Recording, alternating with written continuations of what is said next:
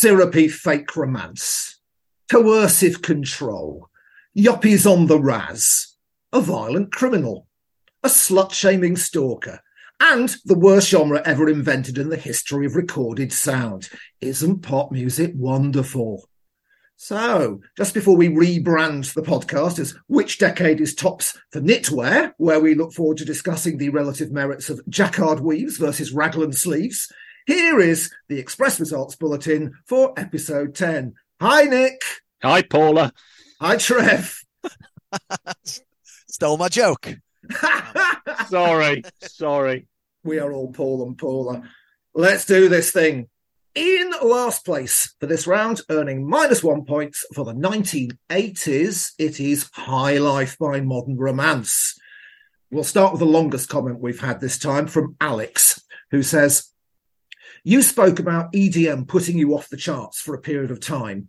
This sort of thing was my equivalent that sent me retreating to the new rock and roll of the ZX Spectrum for much of the mid 80s. There had always been shocking tunes or entire genres on top of the pops, but even as an 11 year old, I understood this. They were for the grannies or the mums or the weirdos or the girls. But around this time, it dawned to my horror and disappointment that this sort of artificial sounding, overgroomed, soulless plastic thing was taking over as the new mainstream chart music aimed at people like me.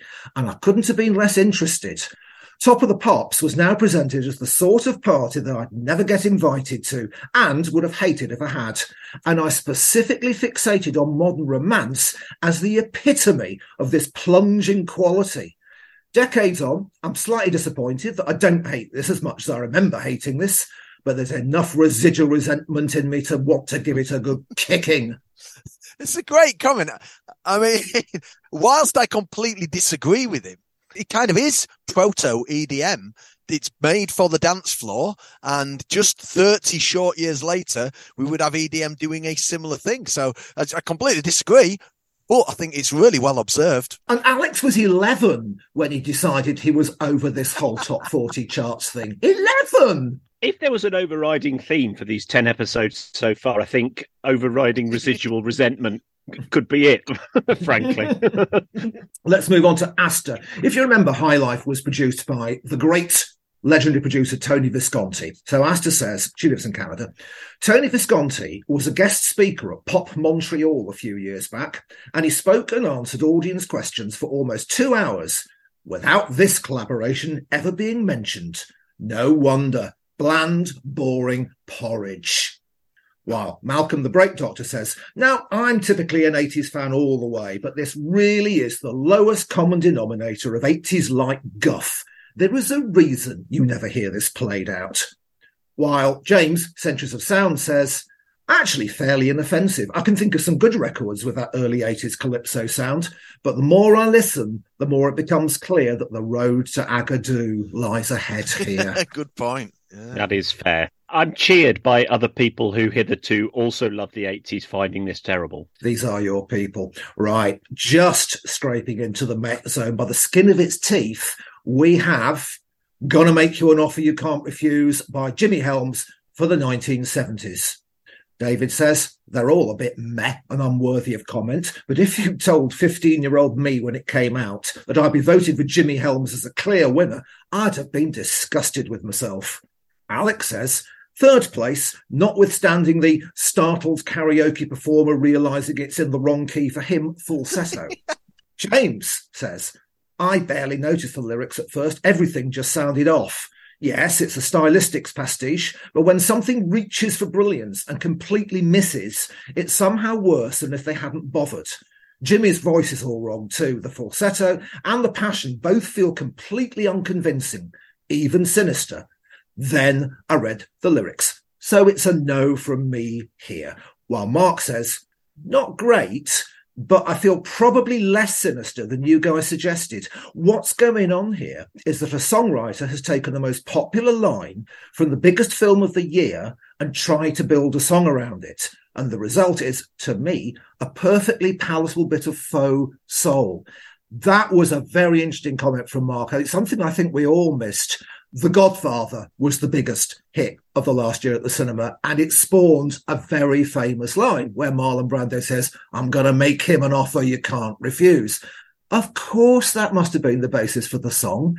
It also explains why Jimmy Helms is photographed holding a gun on the sleeve. I'm still not entirely sure basing a love story around that lovable murderous gangland rogue, the Godfather, is like, hey, baby, you know what you need in your life? Someone who's going to kill a lot of people. Oh yeah, that's that's a lot healthier than what I thought you were doing. yeah, because when did that ever happen again in modern music? anyway, in the upper reaches of the mech zone, we have represented the 1960s. Hey, Paula, from Paul and Paula. Only one voter placed this first and that was Joris. Joris says, I love inoffensive, twee, cheesy 50s stuff like this. It's interesting that they say 50s, not 60s, because it was actually technically 60s, but I do know what he means. Alex says, I've marked down the other wet early 60s singles in the series, but I genuinely didn't find this all that bad. It's sweetly sung, and the wedding chapel organ gives the arrangement some individuality. Perfect slowy to play at the school dance.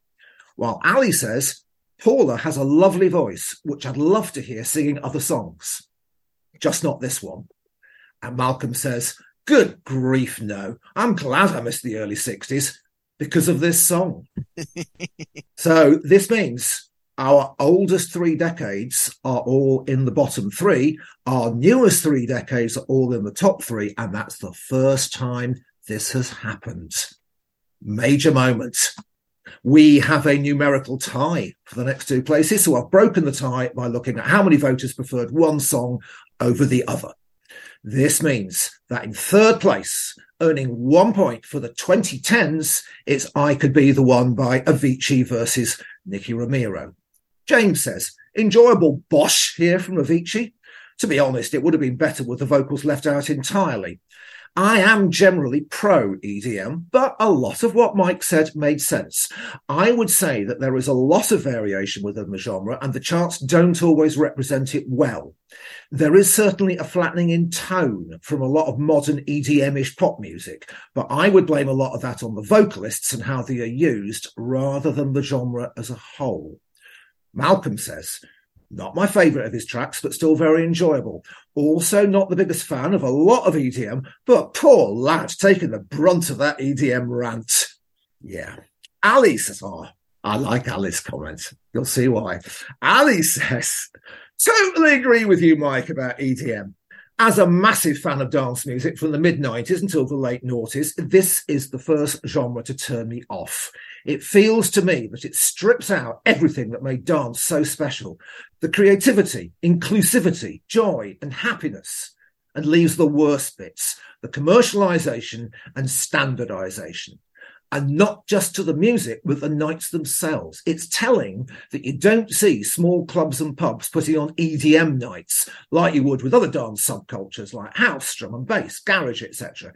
It's all stadium-sized clubs with corporate VIP areas in expensive cities. Meanwhile, David says, I have no strong feelings about the genre. It's what tends to be playing at festivals when I'm in my tent trying to drop off. But discussing it without discussing how it relates to the listener's drug of choice seems a bit two dimensional. Yeah, you see, David, thing is, I don't see EDM really as drugs music. I don't think it was constructed to enhance the effects of specific types of drugs. It's like Ali says, I think of it as music played in those shiny aspirational clubs with VIP areas and ridiculously expensive drinks, or else it's played at those blanded out corporate style open air events where American youth is obediently chugging brand sponsored beers. If the music was druggier, it would work in a more immersive way rather than constantly going for superficial hooks and drops. But my field research is somewhat lacking in this area, so I could be wrong, and I will happily defer to you two. I think when you're talking about any dance music, I mean, not even dance music, let's disco. You know, take away drugs from the development of disco it would have ended up a different beast completely. Going back Northern Soul, they were doing blues and yellows. Yeah. So I think there is something to be said there, but it's such a difficult subject to cover. you could say as a throwaway soundbite, oh, EDM, the drug of choice is booze. But mm. I'm not sure that that's right because EDM, it's almost like the phrase woke, where people don't actually know what it means. Mm. It's just a spectre. You know, EDM, electronic dance music, it's meant to cover everything and then it's become a phrase that is associated with big drops and almost like the four to the floor equivalent of bro step but EDM does have smaller nights. There's a donk scene that's absolutely massive that is essentially a, a huge underground scene. It's quite tongue in cheek and really, really not at all po faced and serious. I think it's such a thing. We could have 28 episodes on this and not scratch the surface. I see the problem with genre definition because I wouldn't have put the donk scene or all the various subgenres of music with core and step and things on the end. I wouldn't have called them EDM. For me, EDM is like a narrower genre, which Avicii sits at the heart of. Possibly, but when Avicii first came out, Levels was more or less a straight house record. Uh, you know, it's quite a banging house record, but you know, he's only got to the more EDM stuff later on. And then at the same time as he's doing those types of tunes, he's doing the folk tinge stuff. SOS, you couldn't call that EDM it's 105 beats a minute, something like that. It's hardly got a beat to it whatsoever. So I get what you're saying. One of the things I thought was interesting about your particular comments about EDM, Mike, is a knee jerk reaction would be to say, oh, well, you're hardly the target demographic for EDM. But then thinking about you specifically, Mike, music that's aimed for people getting sweatier in nightclubs I can't think of a more key demographic that you fall into. Age uh, irrespective, you are the key demographic for EDM. I'm going to win you over to it. I once tried to nod off at a festival while Queens of the Stone Age were playing. That was a fail. Queens of the Stone Age are not EDM. The debate continues. No doubt to be revived next time we have an EDM record coming up.